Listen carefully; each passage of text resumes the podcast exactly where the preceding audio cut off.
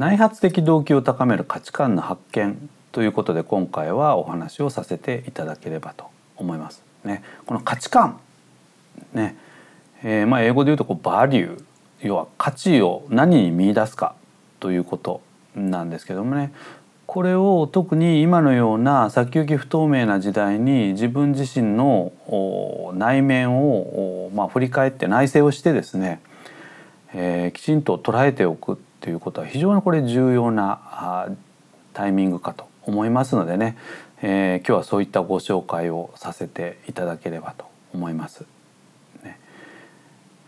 このバリュー、価値観っていうのはどんなものかというとですね、一生を通して自分自身の一生を通して守り抜きたい状態のことを価値観、バリューというふうに言いますね。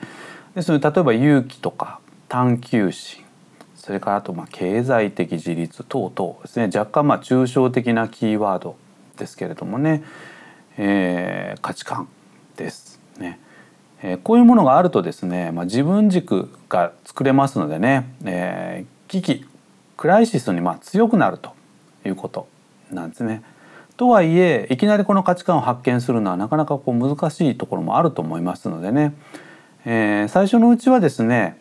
例えば物とかことでも構わないと思いますね。こういうものを身につけている、持っているとか、ね、こういうことをしているとか、それでも構わないと思います、ね。で、こういったものが明らかになってくると、結果的に、内発的動機ね、ご自身の仕事への取り組み姿勢というのが高まっていきますと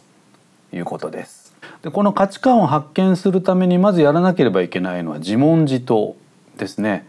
できれば静かな環境に身を置いてですね、最近ですとインターネットなんかにも価値観のリストっていうのがありますので、ちょっとそういうものでもざーっと見ていただいて、でそんな中で自分にとって大切なことってこういうことだなっていうのをいくつかピックアップをしていただく、ね、選ぶっていうのが一番最初はやりやすいかなと思います、ね。で、いくつか価値観が選べたら、今度は優先順位付けをする。実はこれが案外重要なポイントなんですね。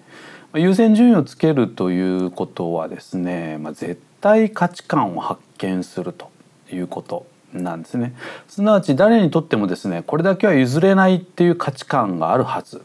なんですね。だからそれを探してみましょうよということなんです。効果的な質問はどういうものかというとですね、例えばね、お金より大切なものって何だろうかということですね。よくこういう価値観を発見しようとするとですね、お金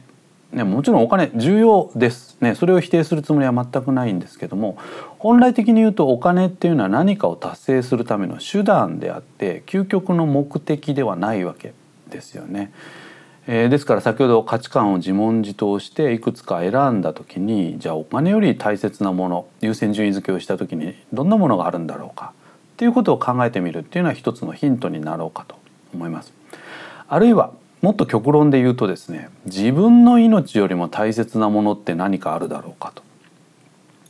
いや、これありますね。例えばお子さんのいらっしゃる方であれば、子供なんていうのもそういうところに入ってくるかもしれませんしね、他にもあるかもしれませんね。あるいは家族よりも大切なものって何なんだろうかみたいなですね、普段あまり考えたことのないような問いを発することで、自らのですね、価値観の優先順位が鮮やかに決まってくるんですね。で、この優先順位をつけるとどういうことが可能になってくるかというとですね、私たち人生の中ではいろんな分かれ道がありますね。で、そんな中で、いくつか重要な選択をしていくわけですけれども、そういったものもですね、自分自身納得をして選択ができると、すなわち自信を持って選択ができるということなんですね。例えば人生の岐路ってどんなものがあるかというと、例えば就職ね、あるいは転職ね、あるいは引っ越しっていうのもひょっとしたらそうかもしれませんね。あるいは結婚ね、あるいは運悪く離婚っていうのもあるかもしれないんですけども、こういったものもですね、価値観を発見をしておくと、自分自身で納得をして選択ができるということなんですよね。これはですね、ワークエンゲージメントの向上にもつながっていきますということですね。ワークエンゲージメントっていうのは仕事で楽しく結果を出すということですね。内発的動機っていうのは要は自分自身の仕事のやりがいとか成長とかそういうところに見合った仕事なのかどうなのかっていうことを常にやっぱり自問自答していくことによって成長につなげていきますのでね、結果的にこのワークエンゲージメントの向上にもつながっていきますということです。以上、内発的動機を高める価値観の発見ということでご紹介をさせていただきました。